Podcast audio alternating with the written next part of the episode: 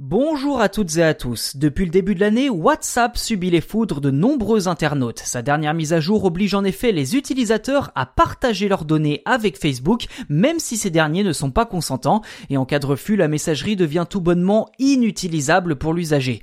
Depuis, l'application tente de lisser son image et n'hésite pas à s'attaquer à tout ce qui pourrait représenter une menace pour la sécurité de ses utilisateurs. C'est notamment le cas en Inde, où WhatsApp a décidé de porter plainte contre le gouvernement pour violation des droits à la vie privée.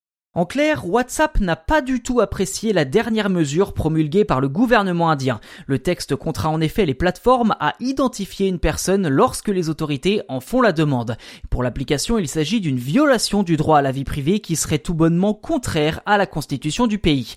De ce fait, l'entreprise a décidé de porter plainte auprès de la haute cour de Delhi contre le gouvernement.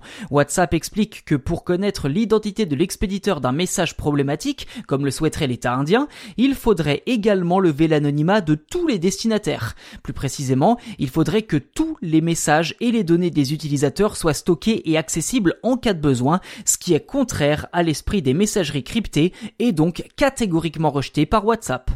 Avec près de 400 millions d'utilisateurs en Inde, le pays constitue le premier marché pour WhatsApp. Sur son blog, l'entreprise affirme, je cite, qu'un gouvernement qui choisit d'imposer la traçabilité impose de ce fait une nouvelle forme de surveillance de masse. Dans sa plainte, la filiale de Facebook s'appuie sur une décision de la Cour suprême indienne datant de 2017. Elle mentionnait que la vie privée devait être préservée sauf lorsque, je cite, la légalité, la nécessité et la proportionnalité de la situation justifier une telle décision. Pour WhatsApp, aucun de ces critères ne serait réuni dans cette mesure.